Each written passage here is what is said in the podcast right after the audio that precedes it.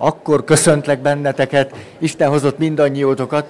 Örülök, hogy együtt lehetünk, és akkor, és akkor, és akkor folytathatjuk a témát, mégpedig belekezdenék a 12 pontba.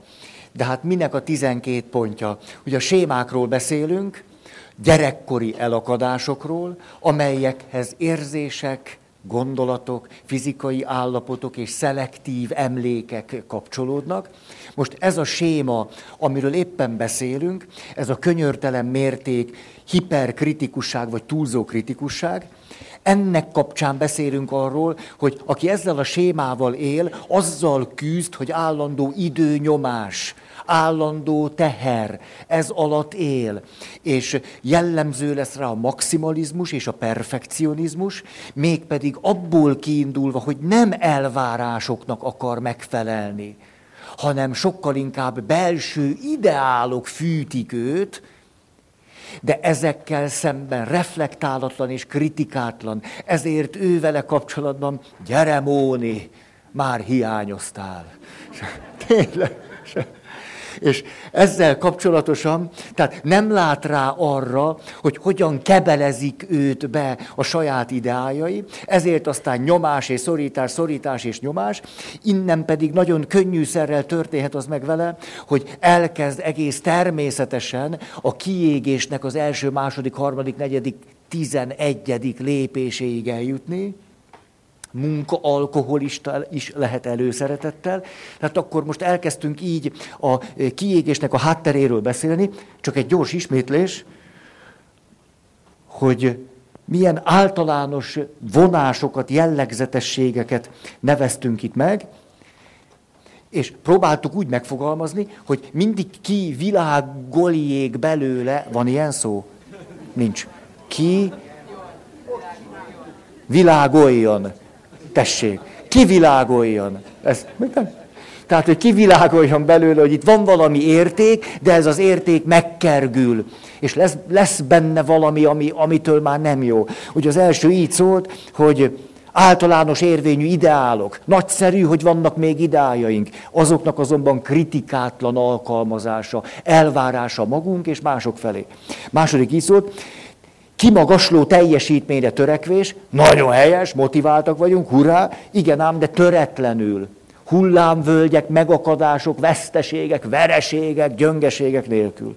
Következő, hivatás szerep, nagyon jó, hogy van hivatás szerepünk is, például, köszönöm szépen, mondjuk van egy orvos, és hogyha az orvos bent a fehér köpenyébe jön, megy, és én megszólítom, és azt mondom, hogy doktor úr, és erről azt mondja, hogy hagyd már, nem kell engem doktorurazni. Hát én is csak egy olyan ember vagyok, mint te. Tele gyöngeséggel és esendőséggel. Hagyjuk ezt a doktorurat. Tudnád, mennyi nehézségem van nekem is. Úgyhogy beszéljünk csak, mint ember az emberrel. Akkor egy kicsit megijednék. Főleg, hogyha beteg vagyok. És minél betegebb vagyok, annál jobban megijednék, hogy csak egy másik emberrel találkoztam. Na azt szeretném, hogy legyen benne egy szakértő. Ugye? Majd erről még lesz szó hogy a segítőben legyen egy nagyon profi szakértő, ezt nagyon szeretném ilyenkor látni és hallani, és legyen benne egy grandiózus segítő, aki azt mondja, mi, mivel jött? Halálos kor? Na jöjjön csak ide, majd csinálunk vele valamit. Tehát ráadásul egy olyan orvossal szeretnék találkozni, akinek a fejében nagyon sok minden van, és ráadásul motivált arra, hogy amit csak lehet ki, hozzunk belőlem, be, belőled. Na, jó, tehát hivatásszerep, ez nagyszerű dolog, hogy létezik hivatásszerep, de hogyan csavarodik ez valami negatívumba? Hivatásszerep eluralkodása, és aztán minden szerepet fölzabáló hivatásszerep. Következő, rutin, jó szokások és erények. Igen ám, de mindenféle új dolog megtanulása, fejlődés nélkül. Következő, szakmai környezet, de jó, hogy mikor kigyógyul valaki abból, hogy ő egy meg nem érted, zseni. Volt ilyen korszakotok? Serdülőkorban majdnem mindegyikünknek vannak ilyen fantáziái, hogy mi meg nem érted zsenik vagyunk. Elsősorban a szüleink nem veszik észre a meg nem érted zseniségünket, de hát aztán most a tanárokról ne is beszéljünk. Tehát ez a meg nem értett zseniségünk. És milyen jó, mikor azt mondjuk, jó, nem vagyunk egyedül, van itt egy szakmai környezet, mások értenek hozzá jobban is, mint mi, kaphatunk tanácsot, és együtt tudunk dolgozni, hogy létezik olyan, hogy team, na hát ezt most hagyjuk is. Szóval szakmai környezet, mi a nehézség?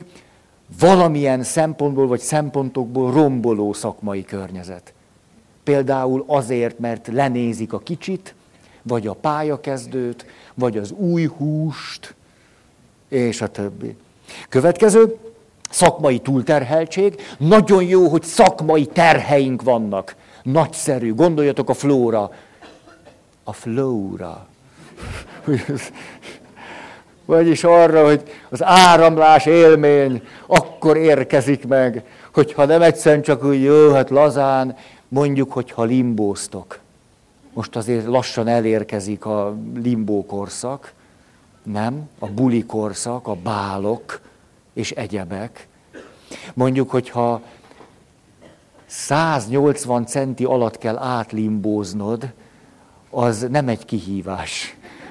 Nem valószínű, hogy áramlást, élményt fogsz megélni, hogy átlimbózol 170 centisen a 180 centi alatt. De hogyha pont oda rakod a lécet, hogy ez én azt, azt ügyesen kell, na ott akkor valami, valami más történik. Tehát, hogy vannak kihívások, szakmai kihívás, ez szuper, csak hogy itt szakmai túlterheltségről van szó. Nem? És a következő, a személyiségfejlődés zavarai. Erről beszéltem hosszabban, és emlékeztek, két folyamatot raktunk le három-három székkel, akkor csak gyorsan fölidézem. Valami sebzettség, sebzettség után valamilyen gyógyulási folyamat, és a végén jó esetben történik egy gyógyulás. Elnézést, hogy háttal vagyok nektek, most mi a megfordulok. És az is lehetséges, hogy sebzettség, valamilyen gyógyulási folyamat, és nem meggyógyulok, de mégiscsak valami jó történik velem. Például elkezdek jobban tájékozódni a sérültségemben. Mondjuk egy alkoholbeteg személy, aki 50-60 év után sokkal világosabban látja, hogy melyik az a pont, ahol az ő sebzett része át akarja venni az irányítást. Az óriási nagy dolog. Nem meggyógyult, hanem tájékozódni tud a saját sérültségében. És ha már jobban tájékozódok, akkor valami egészen megváltozik. És én jobban tudok lenni, anélkül, hogy a szó szoros értelmében meggyógyultam volna. Ah, nem akarom ezt hosszabban. Ezt a két folyamatot vettük, és akkor aztán néztünk egy olyat, hogy képzeljük el, hogy egyszerűen csak egy olyan hétköznapi bármelyikünk a hétköznapi sebeivel, van mondjuk némi apasebünk, legtöbb férfinek van apasebe. Már csak azért is, mert nincs apja.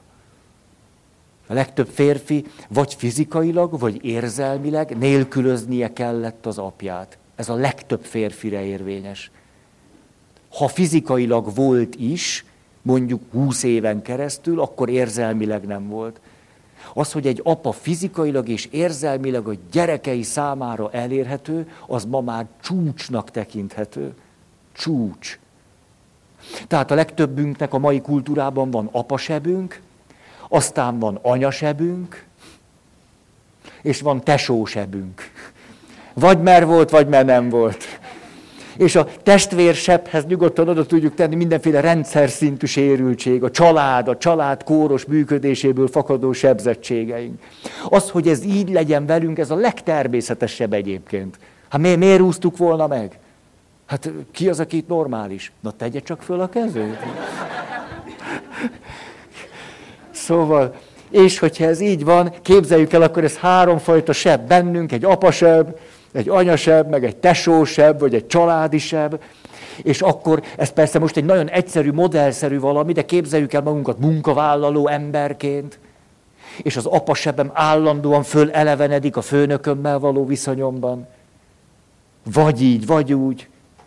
Aztán az anyasebem állandóan fölelevenedik a beosztottaimmal való kapcsolatban és a családi vagy a tesósebeim pedig a munkatársaimmal való viszonyomban.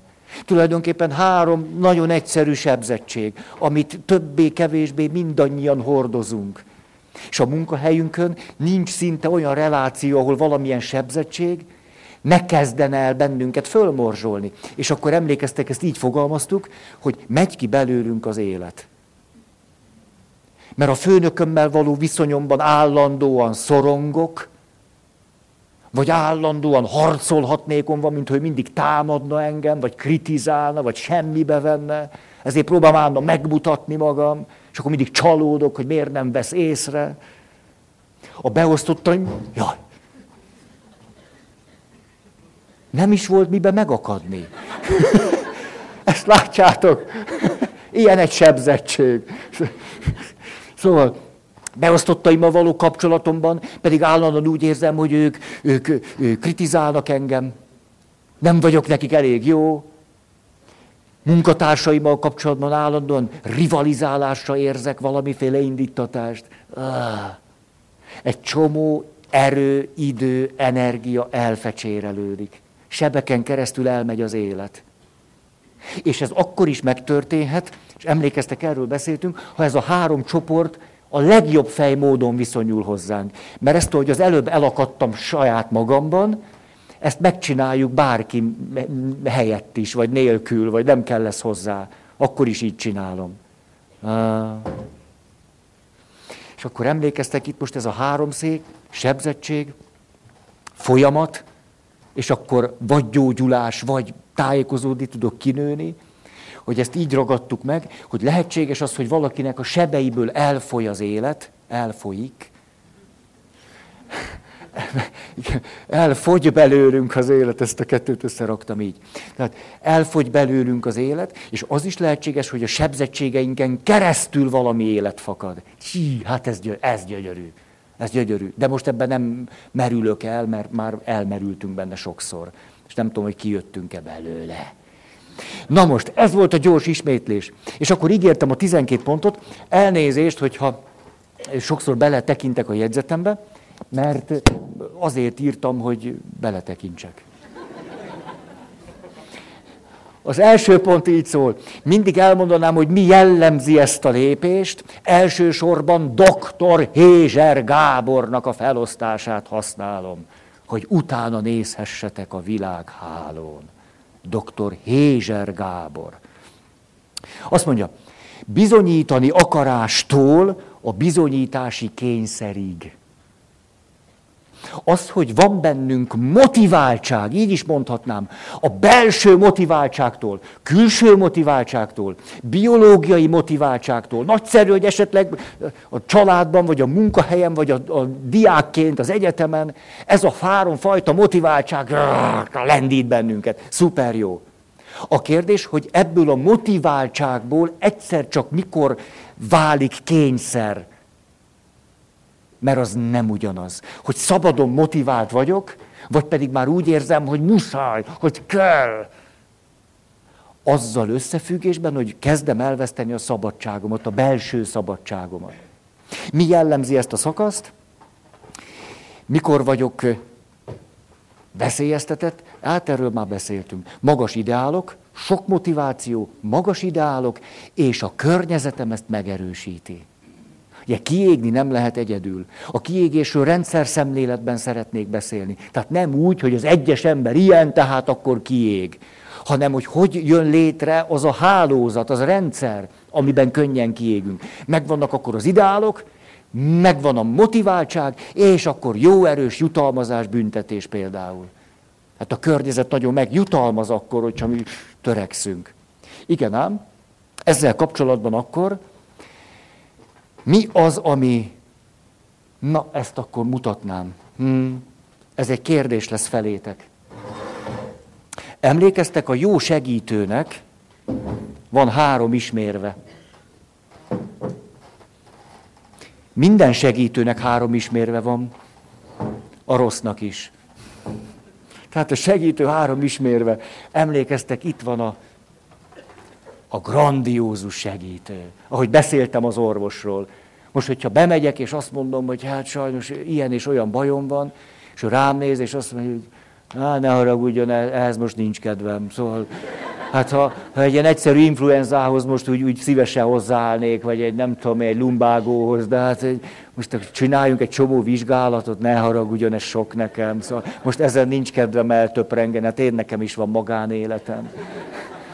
Tehát akkor tud valaki jó segítő lenni, hogyha megvan benne ez a, most a szó legnemesebb értelmében nagyra törés. Vagyis, hogy akar segíteni, tud segíteni, hogy kinézi magából, ki ha ő nem, azt nekiállok, csak, csak rájövök, csak megcsinálom.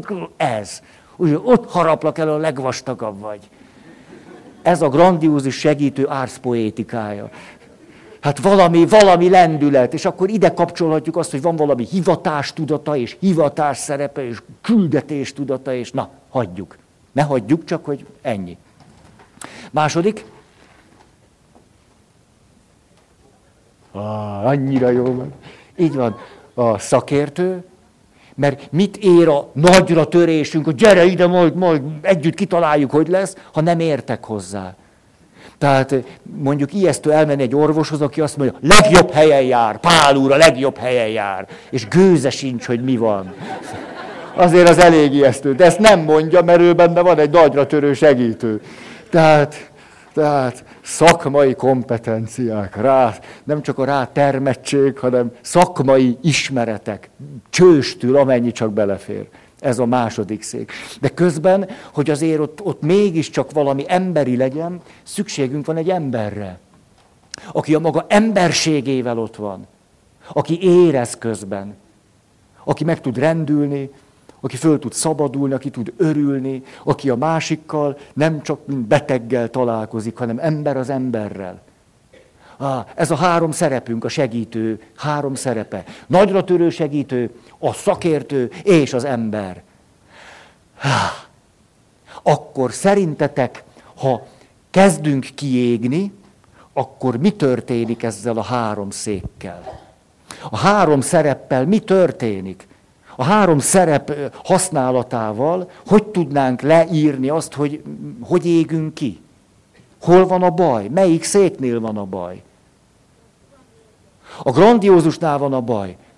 Mert most akkor, jó, jó, tehát akkor a grandiózusnál van a baj, mert azt mondjuk, hogy, hogy ah, vagy én segítek, mit számít az idő, semmit nem számít, tudod, nem érdekes, hogy kipurcanok, fütyülök az emberre, ugye nem érdekes ez, hanem gyerünk, hajrá, kiégek.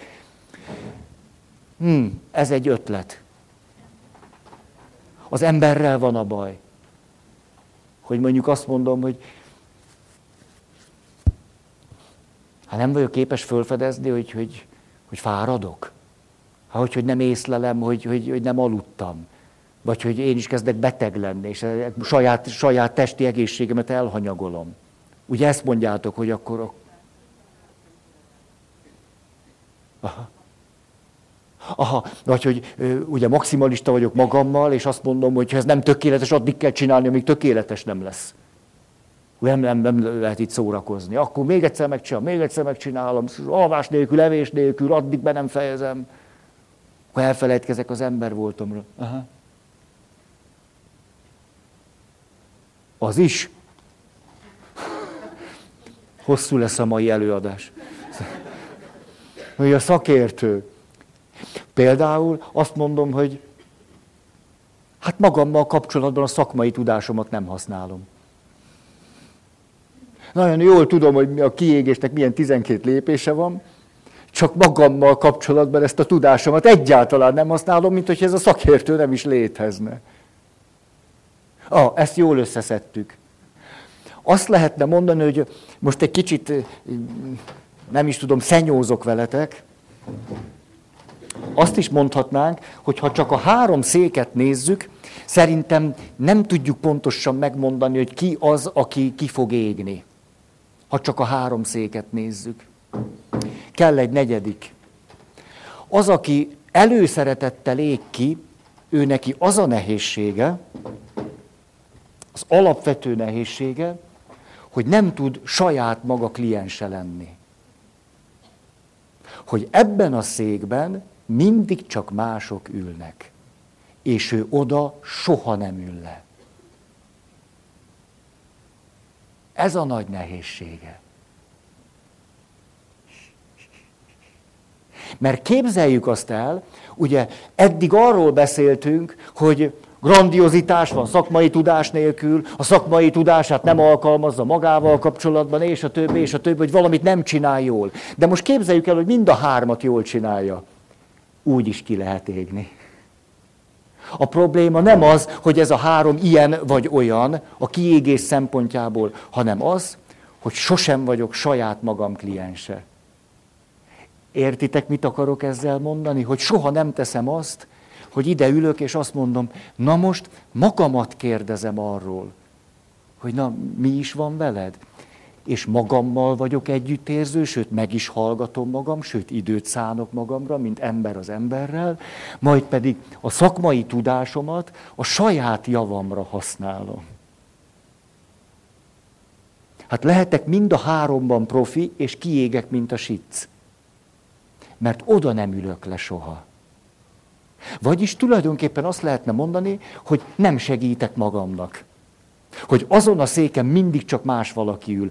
Emlékeztek, ugye, hát ez minden évben egyszer elmondom, csak fölelevenítem a dalai lámát aki minden évben összehív egy hatalmas konferenciát, megjelent ez a konferencia magyarul, a fordítás, a romboló érzelmek. Egy olyan tíz évvel ezelőtt volt, és akkor megkérdezte a nyugatiakat, pszichológusok, pszichiáterek, terapeuták ültek ott, okos emberek, hogy hogy definiálják az empátiát. És akkor hát el, elmondták, hogy az empátia valamiféle együttérző, most persze a szót ugyanazzal magyarázom, egy ilyen együttérző hozzáállás és cselekvőkészség egy másik személlyel, ugye empátia. És akkor a Dalai Láma azt mondta, hogy sejtettem. Ez a ti problémátok. Hogy a ti együttérzés fogalmatokba alapvető és elemi módon nem tartoztok bele. Mert mindig azt mondjátok, hogy valaki mással, és az a más sosem vagytok ti. Az a keleten ez egészen elképzelhetetlen. Hát egy személy, aki nem együttérző magával, mint hogyha bölcsödés lenne a lelki érettség szempontjából.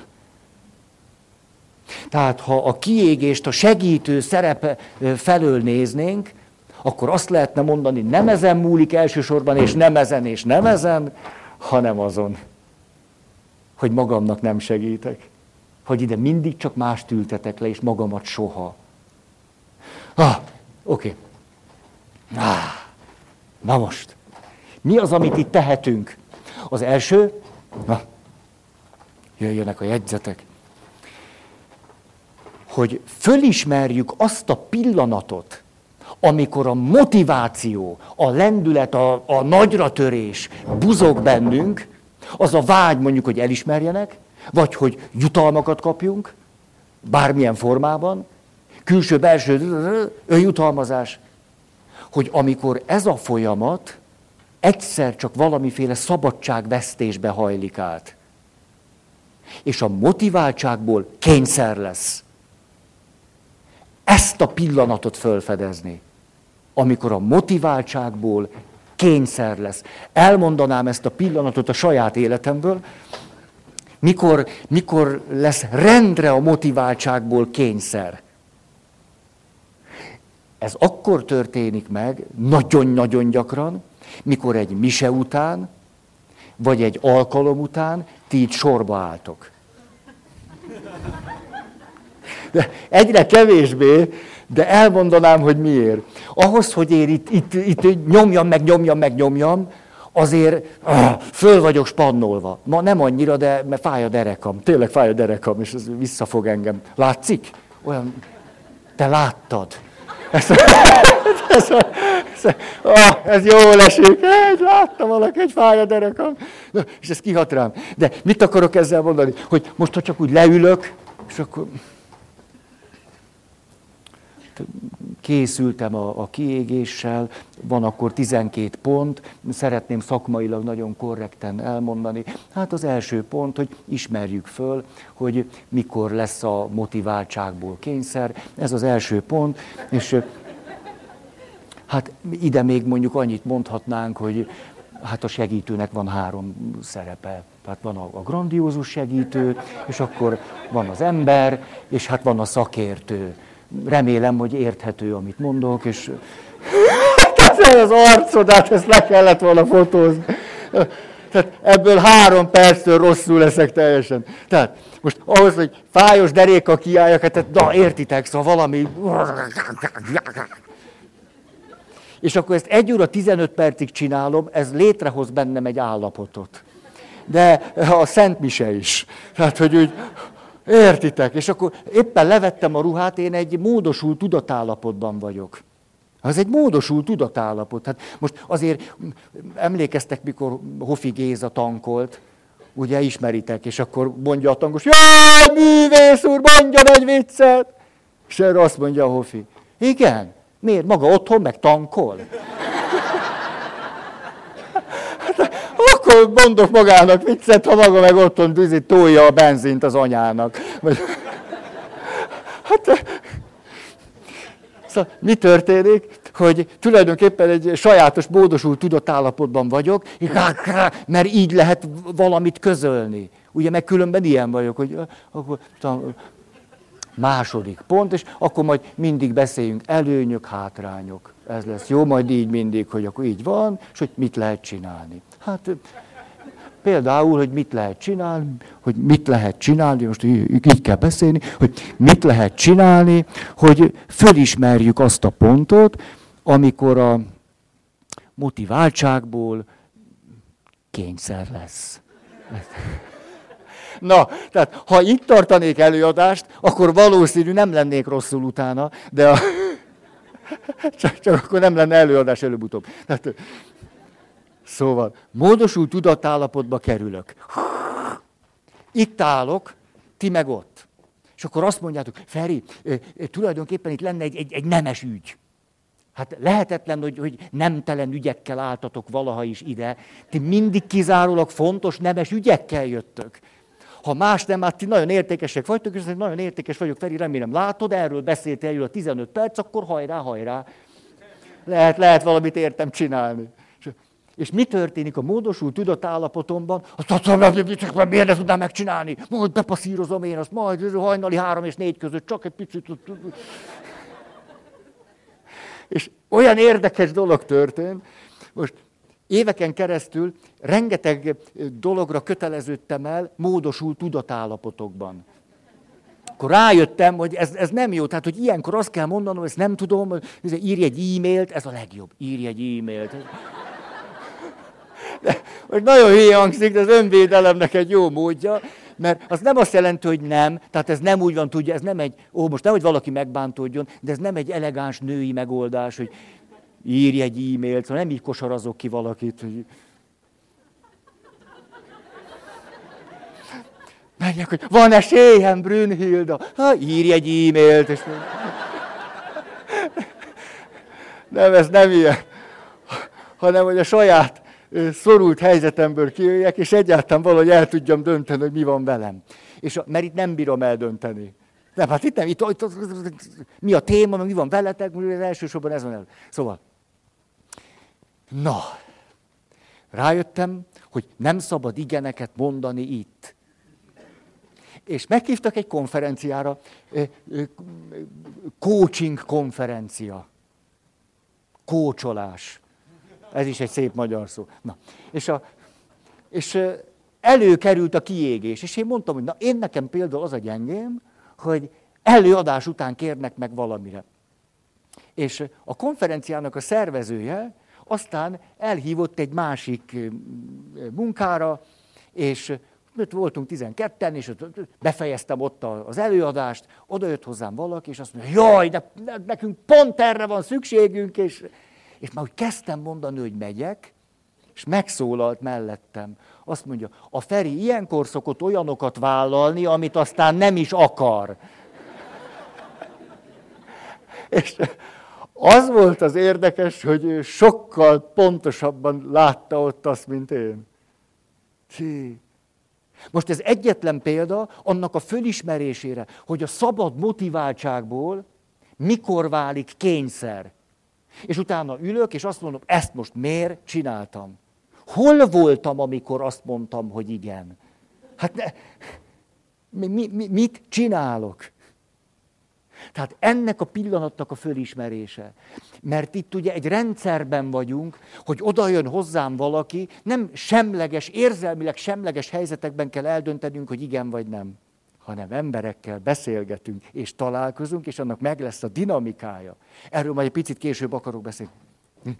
Hát első pont. Mi az, ami segít? Egy.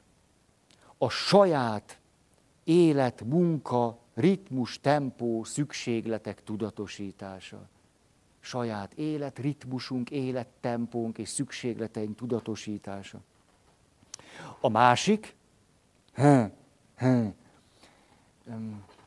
némi, valami egyszerű, logikus megfogalmazása a helyzetnek. Elmondom, hogy mit szoktam csinálni, mikor kezd fájni a derekam, akkor fölteszek magamnak egy kérdést. Akarok-e így élni, ahogy most élek? Ez, nekem ez a kérdés jön be. Az összes többit nem veszem komolyan. De ezt megkérdezem, Feri, akarsz-e így élni, ahogy most élsz? Ilyenkor vagy azt mondom, hogy igen, vagy azt, hogy nem. Mert lehet, hogy azt mondja, igen, pont így akarok élni. Például rengetegen kérdezik azt, hogy te Feri, hát nem fárasztó, hogy csomó előadás van? Fárasztó, de nagyon élvezem. Azon nem változtatnék. Máson igen. Tehát például akkor azt mondom, hogy igen, pont így, akkor, akkor nincs tovább. Azt mondom, hogy nem, ezért és ezért. Akkor van egy második kérdés. Ha nem, eldöntötted, hogy mégis így csinálod, vagy nem?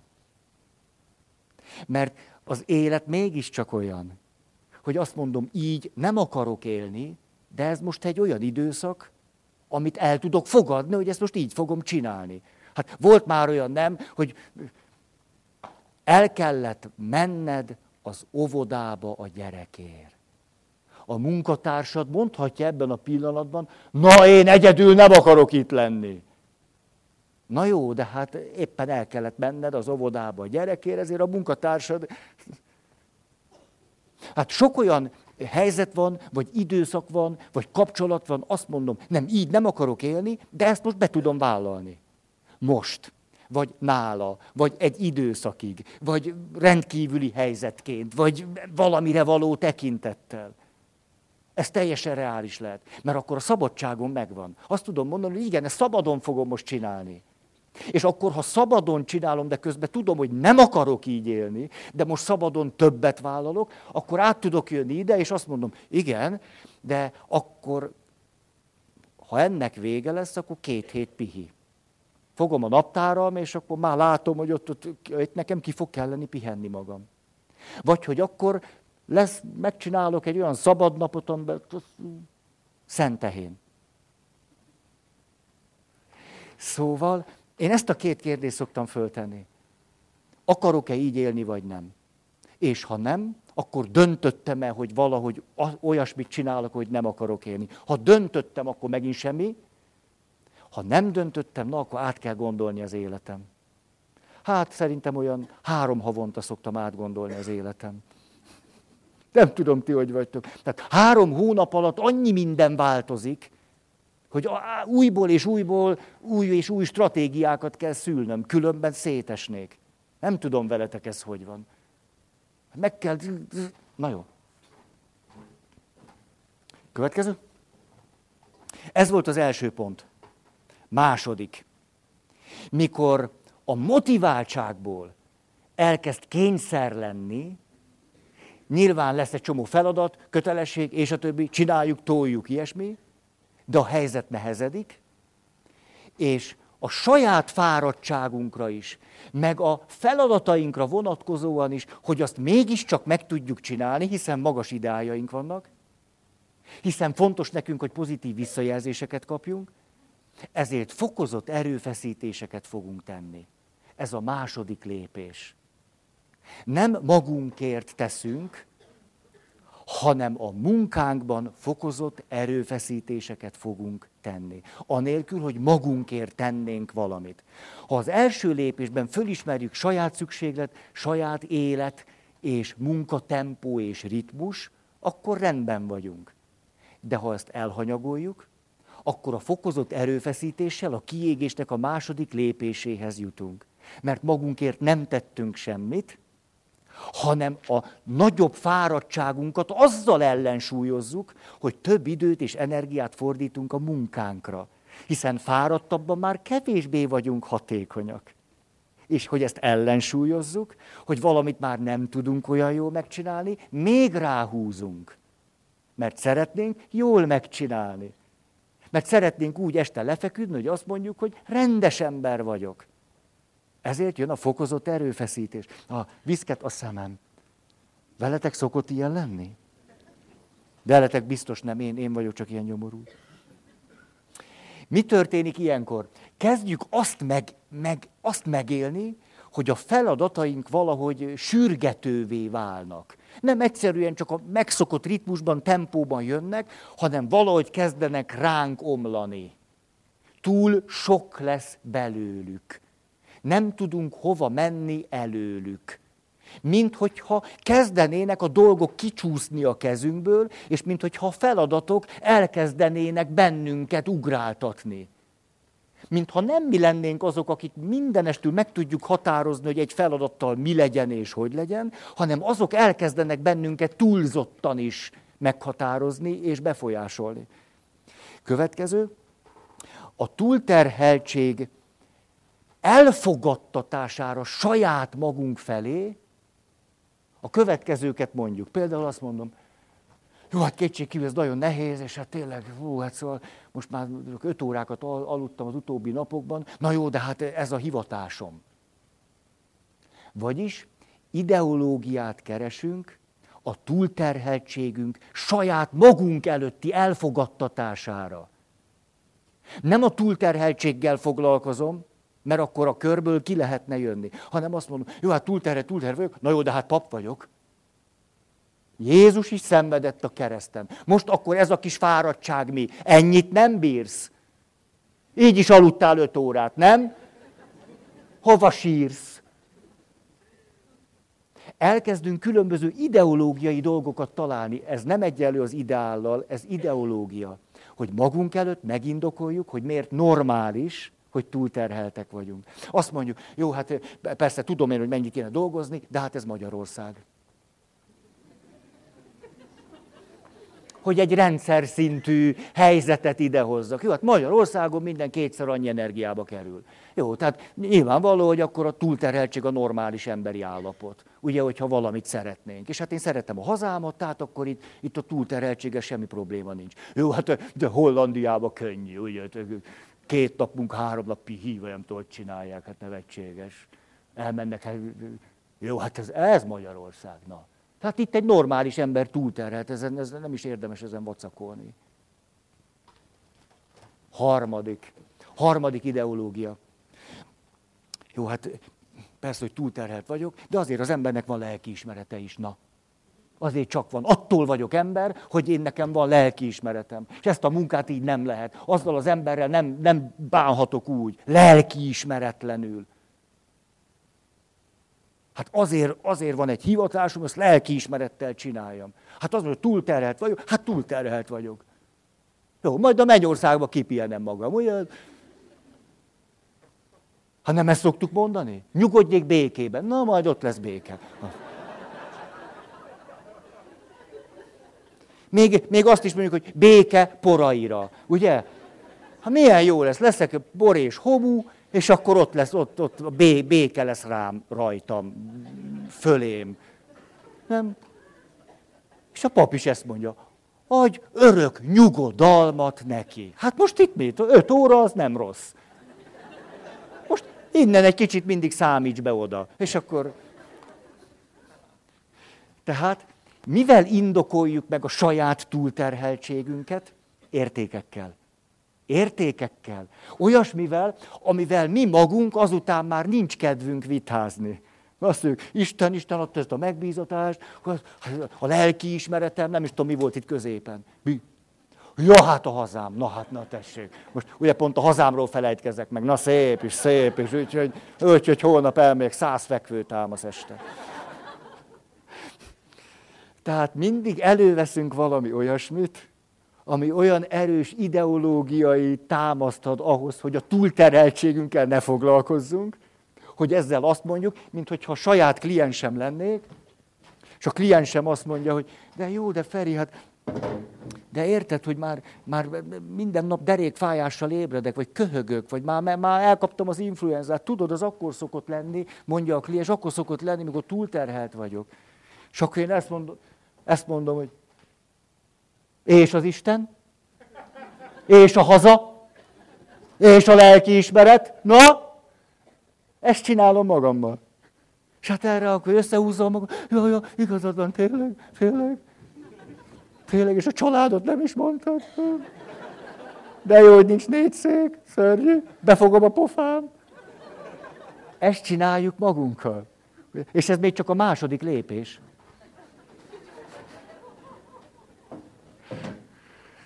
Szóval, egy gyűrögetem. Mi történik még? Ja, jött hozzám egy kedves ismerősöm, azt mondja, hogy körülbelül hat év ugyanannál a főnöknél. Együtt lelkesedtek, és együtt mondták, hogy Isten, és család, és lelkiismeret, és haza. Haza, de nem úgy, hanem de jó lenne haza, de hát nem. És akkor azt mondja, körülbelül hat év után rájöttem, hogy hol váltok én át a szabad motiváltságból a kényszerbe. Azt mondja, Tulajdonképpen, ja, most erre iszom, hogy tulajdonképpen, így derékfájósan így, hogy tulajdonképpen, mikor józan eszemnél vagyok, és én ülök a kliens székébe, aki segítségre szorul, akkor képes vagyok arra, látjátok, milyen ügyes vagyok? Képes vagyok arra, hogy egyszerre beszéljek is, így. Mm. Köszönöm szépen. És akkor azt tudom azt tudom mondani, hogy nem. Igen ám, de a főnök, amikor szenvedélyes tekintettel, kipirult arccal, azt mondja, beátám, beátám. Ez egy fontos ügy. Nálam ez az a pillanat, ahol elvesztem a szabadságot, és átlépek a kényszer világába. A fontos ügy. És azt mondja, hat évig nem jöttem rá, hogy nálam itt megy a váltás. Hogy egyébként tudom, hogy mennyit bírok, és mit tudok jól megcsinálni. De amikor a főnököm azt mondja, beátám, fontos ügy, akkor pff, elmennek otthonról. Megszűnök saját magam segítetje lenni. Izgalmas volna megtalálnunk ezeket a mondatokat, amik nálunk ezt a váltást előidézik. Fontos ügy, fontos ember. Ugye? Fontos. A, mondok ilyen klasszikusakat, mikor valaki azt mondja, hogy a Laci küldött. Tudod a Laci? Jaj, a Laci. Hát a Laci országos cimbi. Hát már is látom, hát ha Laci állna itt, akkor segítenék, tehát ha Laci küldött, akkor. És akkor innen, a Laci küldte a Petit, és a Peti mondta, hogy jöjjek. Ó, szóval a Laci küldött. Hát akkor, ja, a Laci. Ismerős ez? Mikor, és aztán vannak olyanok is, amik, amiken tulajdonképpen mosolyogni szoktam, és az nem azt jelenti, hogy nem hat rám. Ha valaki odaáll, azt mondja, piarista diák voltam. Hát akkor, mi, akkor mindenképp. Most a mindenképp, én nem voltam piarista diák, de hát a piarista diák. Valaki azt mondja, Ferenc atya, most jövök Rómába Ferenc pápától. Hát akkor minden, mindenképp, mindenképp, akkor ráérek. Hogy mi az a mondat, hogy ki, mire és hogyan hivatkozik, ami bennetek átüti a mértéket és eltalálja azt az ideológiát, amivel szemben magatokat nem szoktátok megvédeni. Ha. Ó, ó. Ja, még bírom. Még bírom. Ah. Jó. Na igen. mi a, a általában vett jellemzőnk ilyenkor, hogy nem delegálunk. Tehát nem mondjuk azt, hogy én most már nem érek rá, de van kis Pista, nagy Brünnhilda. Hát a nagy Brünnhildát szívvel ajánlom. Ugye itt aztán tudunk több kört futni, mert azt mondja, igen, de én magára gondoltam. Ez megint lehet egy váltópont. Ja, ja tényleg, hát tényleg erre nem gondoltam, hogy, hogy nem, nem a nagy Brünnhilda, hanem rám. Hát akkor ráérek, ha rám. A, volt egy idő, mikor tíz emberből öt ezzel jött, ki tudtam ettől készülni. E, e, ilyen és ilyen nagyon fontos program, vagy esemény, vagy dolog, vagy ügy. Rád gondoltunk. Na például nekem ez, hogy rád gondoltunk, sosem volt váltó mondat. Nem, ez, ez nem, ez, ez, ez a páncélomon sosem ment át. De, de van, akinél simán rám, rám az egész világból. Nem. Egyébként valószínű, hogy azt történik, hogy senki másra nem gondoltak, csak én jutottam eszébe. De ezt úgy is lehet mondani, hogy rád gondoltam. Ja, tehát, hogy nincsen meg annak a kultúrája, hogy azt tudja mondani, hogy nagyon is nagyon fontos, hogy segítségre van szükség, bármilyen formában, tudok valakit ajánlani. Mert hogy ez nem egyeztethető össze a saját eh, ideológiámmal, amivel szembe helyezkedek akkor, amikor azt mondom, hogy nem bírom többet. Jó. Következő. Jó, jó.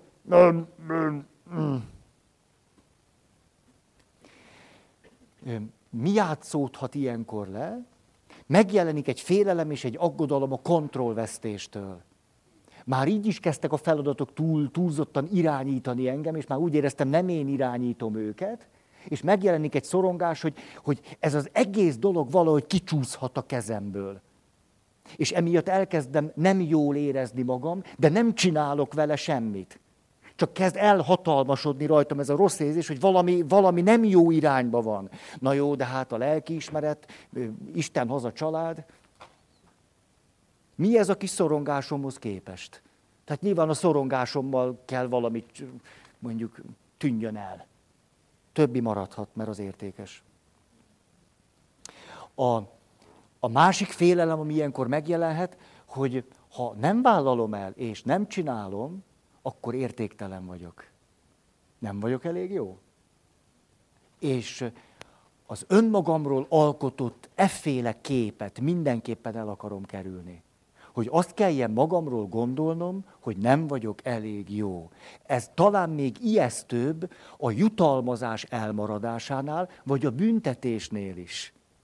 Hogy azt kelljen gondolni, hogy én ilyen vagyok. Ezt mutatnám három székkel, hogy mi szokott ilyenkor történni. A, a grandiózus segítő székében ilyenkor megjelenik, hát, hogy, hogy nevezhetnénk ezt meg. Hát mindjárt, mindjárt kitalálom, hogy, hogy, hogy kitaláltam, csak nem jut eszembe.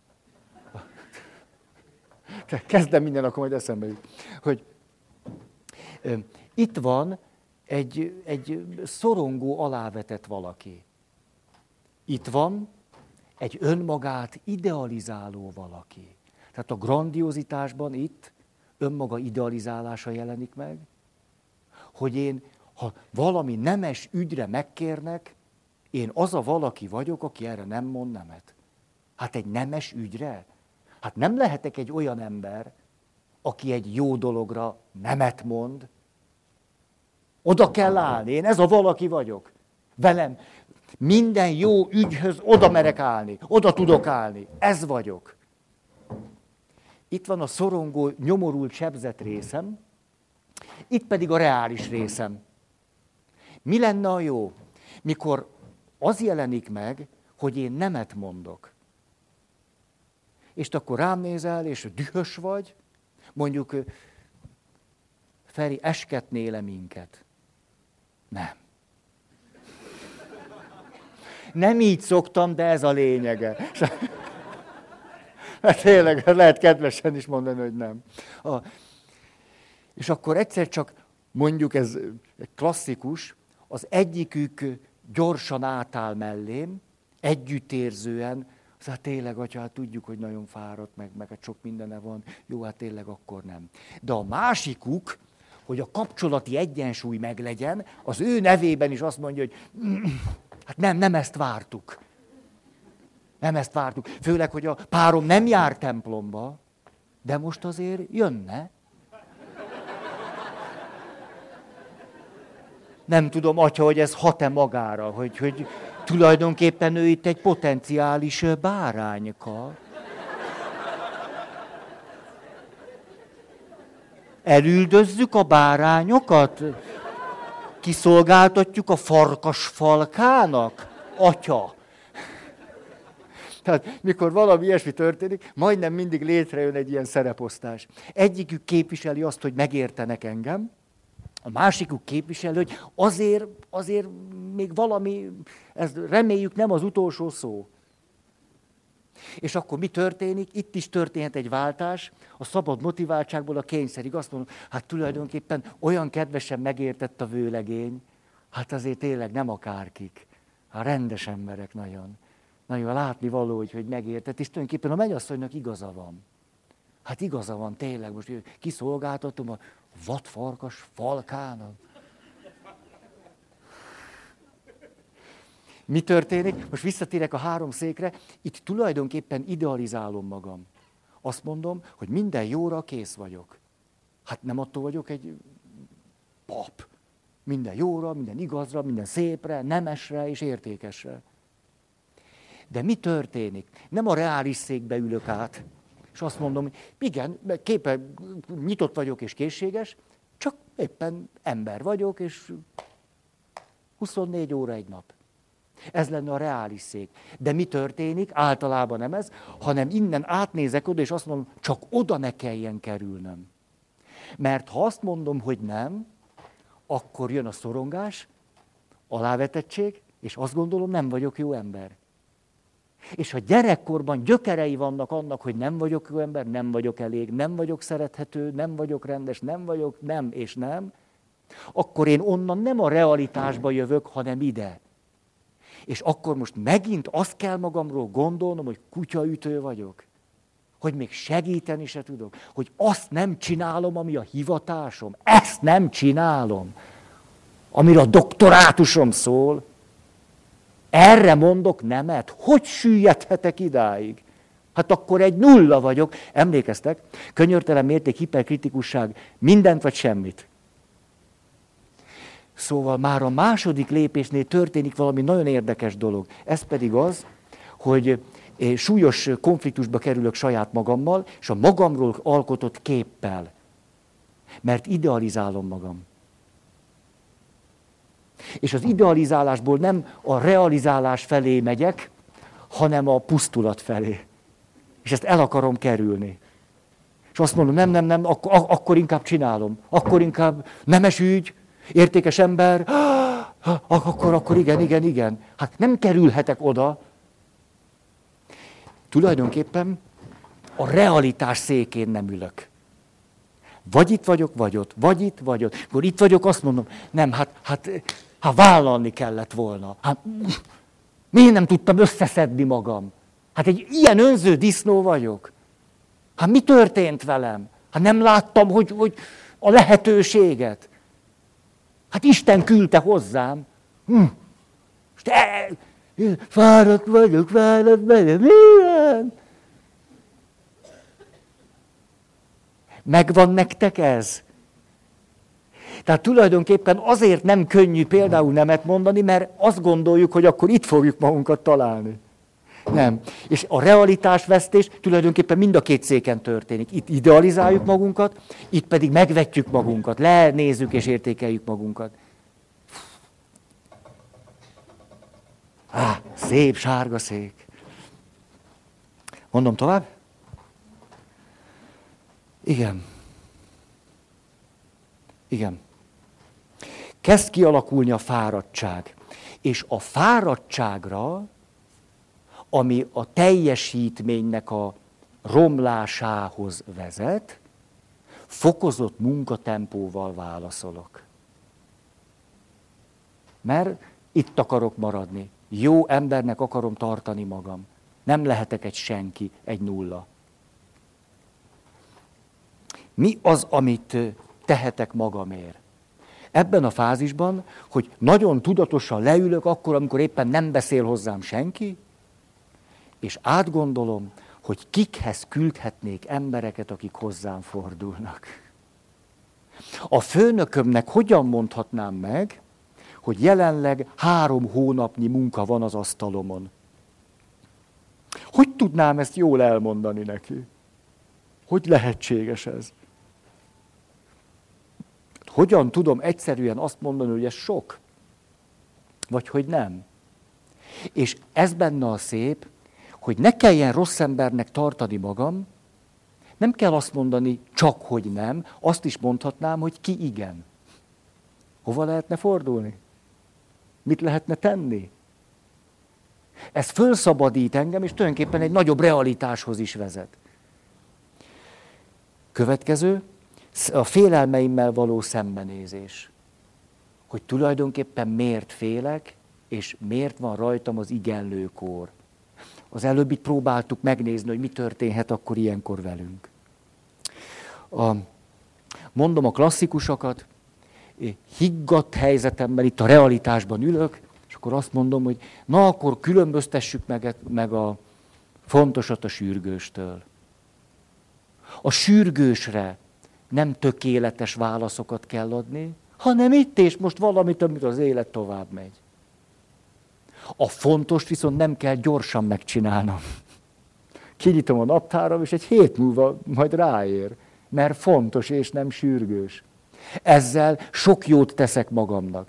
És a másik, ami a kedvencem, hogy az életemben rengetegszer kerültem olyan helyzetbe, hogy fontos, fontos, fontos, fontos. Akkor rájöttem, hogy a fontosat a lényegestől is meg kell különböztetnem. Az mind fontos, és mind fontos, és mind fontos, de ez a lényeg. És akkor a lényeget csinálom. És nagy valószínűséggel egy kicsit átcsúszok ide, és azt mondom, hát fontos dolgokat nem csinálok meg. Hát azért ez már durva, nem? Hát nem csipcsuk dolgokat nem csinálok meg, fontosakat nem csinálok meg. Hát, hát na, hát hogy jutottam ide? Akkor vissza kell ülnöm a realitás székére, és azt mondom, igen, fontos dolgokat nem csinálok meg, mert most a lényeget tudtam megcsinálni. Ez meg ez. És attól még jó ember vagyok. Megyek tovább. Következő veszőparipám, hogy itt tulajdonképpen kezdem fölismerni, hogy a jóhoz fűződő viszonyom nem elég reflektált. Hát ha meghallom ezt a szót, vagy valami benyomja nálam ezt a gombot, hogy jó, akkor elvesztem az önkontrollt. És átmegyek a kényszerbe. Mert ha jó, akkor csinálom, ha jó, akkor rogyásig, ha jó, a pusztulatig. Ha, a jóhoz fűződő viszonyom nem elég világos és letisztult. Hogy van egy pont, amikor valami jóra kell nemet mondanom. Nem azért, mert rossz, és nem azért, mert én rossz vagyok, hanem azért, mert egy ember vagyok. Jú, jó.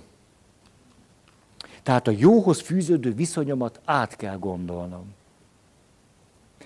Mi az, ami rendszer szemléletben nagy nehézség? Például, két dolgot mondanék, ha valaki depresszív alkat. Mert depresszív alkatként valaki jön, és azt mondja, Feri, annyira szeretném, ez olyan, olyan jó lenne, olyan hálás lennék érte. És azt gondolom, ha azt mondom, hogy nem, elvesztem a szeretetét.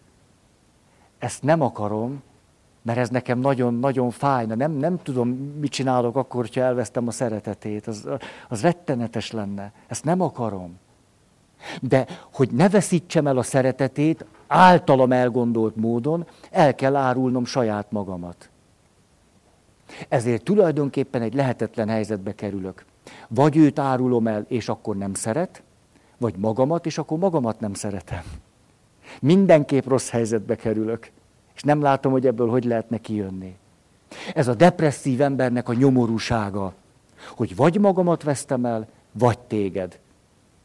Ezért úgy látom, hogy nincsen jó döntés. És ebbe bele lehet pusztulni. Ezért akik ezt a modellt használják, azt mondják, tulajdonképpen azért válok aztán depressziósá, mert ezzel nagyon jól kifejezem, hogy nincsen jó döntés. Mert vagy magamat vesztem el, vagy téged. Tehát mindenképpen rossz. Ezért tulajdonképpen a depresszióban kifejezem a tehetetlenségemet, hogy nem tudok jó döntést hozni. Ez azonban fölülmúlható helyzet. Például rájövök, hogy mondtam már egy csomószor nemet, és ugyanúgy szerettek tovább. Nemet mondtam, és hirtelen észrevették, hogy én is ember vagyok. Nemet mondtam, és elkezdték jobban elismerni, amit csinálok. Hogy a nemből egyáltalán nem következik természetesen, hogy majd nem fognak szeretni. Ez az egyik, erre rá lehet csodálkozni, ez a többlet realitás. De a másik, arra is rácsodálkozhatok, hogy amikor nemet mondok és közelebb kerülök magamhoz, azt is el tudom viselni, hogy nem szeretsz. És egyszer csak egy 2015 novemberi éjszaka jó ízűen alszok, miközben te utálsz. Nem egy kis fejlődés vagy teljesítmény. Képes vagyok jó ízűen aludni, miközben emberek utálnak. Képes vagyok jó ízűen aludni, miközben emberek éppen arról beszélnek, hogy utálnak. Képes vagyok jó ízűen aludni, miközben emberek éppen csetelnek, e-maileznek és blogoznak arról, hogy mennyire utálnak.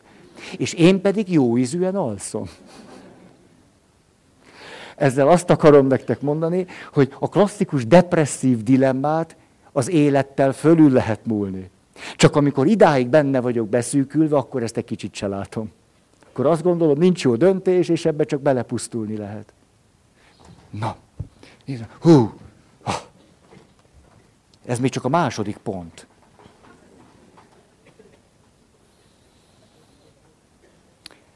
Harmadik pont. Ha nem teszem meg magamért, amit megtehetek, akkor még rosszabbul leszek, ez legyen mondjuk ez a szék, és ezt a pontot úgy lehetne leírni, hogy elkezdem a személyes igényeimet elhanyagolni. Személyes igények és személyes szükségletek elhanyagolása azért, hogy a teljesítményemet mindig még azon a meg, általam megfelelőnek tartott színvonalon tudjam tartani. De ez már csak azon az áron megy, hogy reális szükségleteimet el kell hanyagolni. Mi történik ilyenkor? Hát mondom mindjárt. Például elkezded nem befizetni a számlákat. Egyszer csak az elmű, a, mondjatok még ilyen cégeket, teljesen MVM, vagy EMAS, vagy nem tudom, mik van. Mondja, a díjbeszedő társaságtól kapok egy fölszólító levelet, hogy önnek ilyen és ilyen tartozásai vannak, és azonnal fizesse be. Például velem ez úgy történt meg, hogy kijött a kéményseprő. De hát hiába jön ki mondjuk, mondjuk csütörtökön 11-kor. Csütörtökön 11-kor nem szoktam a kéményseprőre várni otthon. Ezért hátra hagyott egy kis cédulát, rajta egy kéményseprővel. Igen, hát hogy a személyes viszony is hátha lendít, és elmondta, hogy még egy dobásom van, veletek is így szokott, nem? És akkor oda volt tűzve, hogy, hogy meg fogom kísérelni a kémény kitisztítását. Ezt egyébként mindig nagyon reális mondatnak érzékelem, mert szerintem is legfőjebb majd megkísérli, de második alkalommal nem, hogy nem vagyok ott, hanem azt se tudom, hogy mikorra jön. Két alkalom után történt az, ami lehet, hogy veletek is megtörtént, de lehet, hogy csak velem, mert én egy jó segítő vagyok, hogy Egyszer csak a katasztrófa védelemtől kaptam egy ajánlott levelet, hogyha nem tudom, egy héten belül nem biztosítom a gázbojler hatóságilag is megfelelő működését, akkor nálam az összes gázt kikapcsolják, és komoly bírságokra számíthatok. esetleg még annyi esélyem van, hogy bemegyek a katasztrófa védelem budapesti igazgatóságára, és ott előadom, hogy miért nem teljesítem állampolgári kötelességeim. Hát bementem a katasztrófa védelemhez, papi becsület szavamat adtam, hogy, hogy mindenképpen a gázbojler megfelelő működését, hivatott eszközöket meg fogom szerezni. Így is tettem. Igen ám, de ezzel nincs vége. Mert amikor kibélelik a kéményt, utána azt még ellenőrizni kell. Erre kaptam egy időpontot, amin sajnos nem tudtam ott lenni, mert Hát jó segítőként, érted? Most azért, mert a katasztrófa védelem jöttünk, az a katasztrófa, nem tudok segíteni valakinek, az már valami. Hát én már, én már tudom, hogy jól működik a boiler. Hát én már nyugodt vagyok.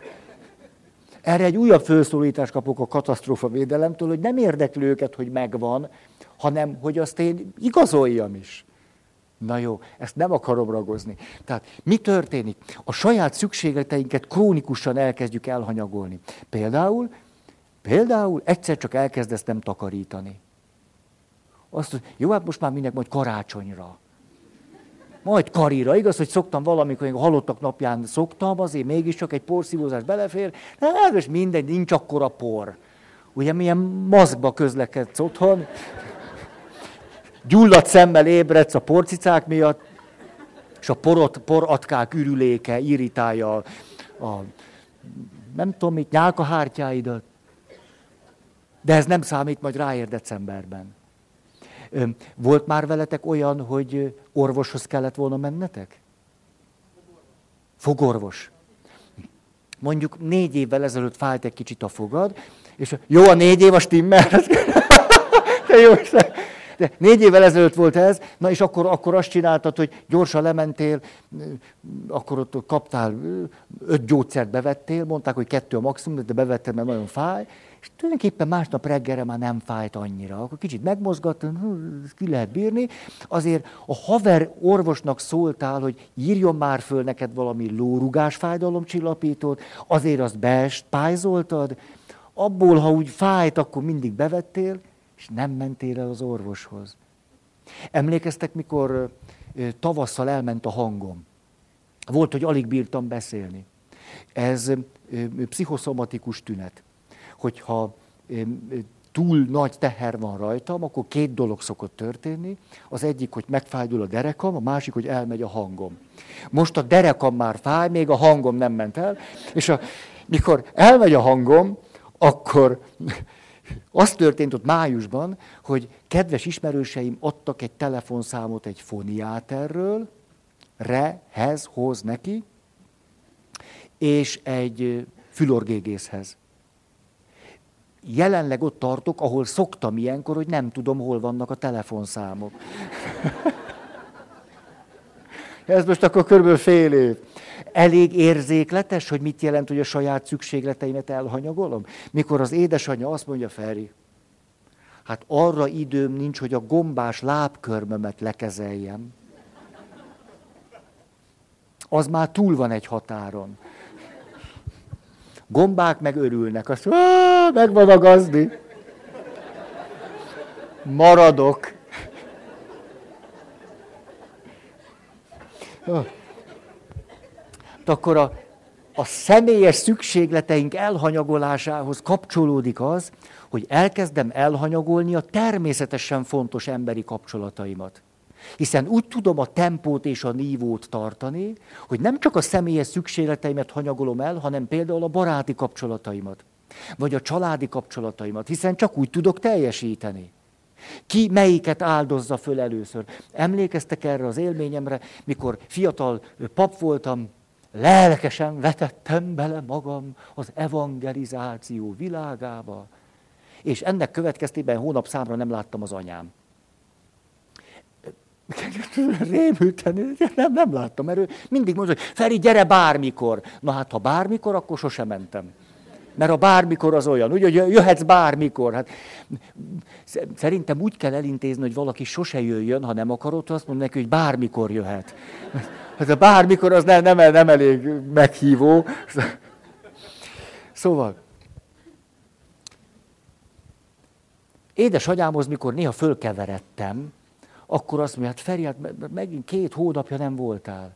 Hát ne, nem, nem lehetne, hogy mégiscsak legalább eljön, mondjuk hetente egyszer, hát főzök neked egy ebédet, megeszel, aztán mehetsz mindegy nekem, csak legalább akkor egy picit beszélgetünk. Hát, szóval, hát lehet, hát persze, hogy lehet. És ott mindig ezt gondoltam. Mint a szenvedélybeteg. Ugye, sose fogok többet inni, lerakom a poharat. Anyukámnak is ezt mondom, oh, hogy ne jönnék jövő héten. Hát persze, hogy nem mentem. És akkor jött a fordulat, mikor rájöttem, hogy anyukámat be kell írni a naptáramba. Ha nem írom be, hogy anya, akkor oda valami nagyon fontos dolog ott, ott, ott lesz majd. Ezért bekezd, beírtam, hogy vasárnaponként, hogy anya, és attól kezdve ott voltam. Tudjátok, hogy a, a jólét kutatások szerint mi az az elfoglaltság, ami a legtöbb magyar ember számára olyan, hogy azt mondjuk, hogy na ez az, amit a legjobban szeretünk. A, leg, a legtöbb magyar ember által kedvelt elfoglaltság. Mi ez? Ez, ez, ez, ez. A, az evés, nem. A, nem, a barátokkal való együttlét. Tehát például Érdemes föltennünk azt a kérdést, hogy mennyi időt töltünk a barátainkkal. Aztán egy másik, ez egy még szemetebb kérdés, mennyi időt akarunk a barátainkkal tölteni, és mennyit töltünk. Mennyi időt szeretnénk velük tölteni, és mennyit töltünk. Hát az emberi kapcsolatok elkezdenek vereséget szenvedni. És mindezt persze emlékeztek, az előzőekben meghatározott dolgok tovább működnek. Tehát ezt megideologizáljuk. Jaj, hát a barátok attól barátok, hogy megértik. Nem, hát, az, hát ha az anyám nem érti meg, akkor ki? Na, hát csak nem a betűtésztát kell előtte ennem, csak nem erre vágyik. Hát betűtészta, megvan, nem? Csak olyan rémülten néztetek a betűtésztánál. Igen, igen, igen.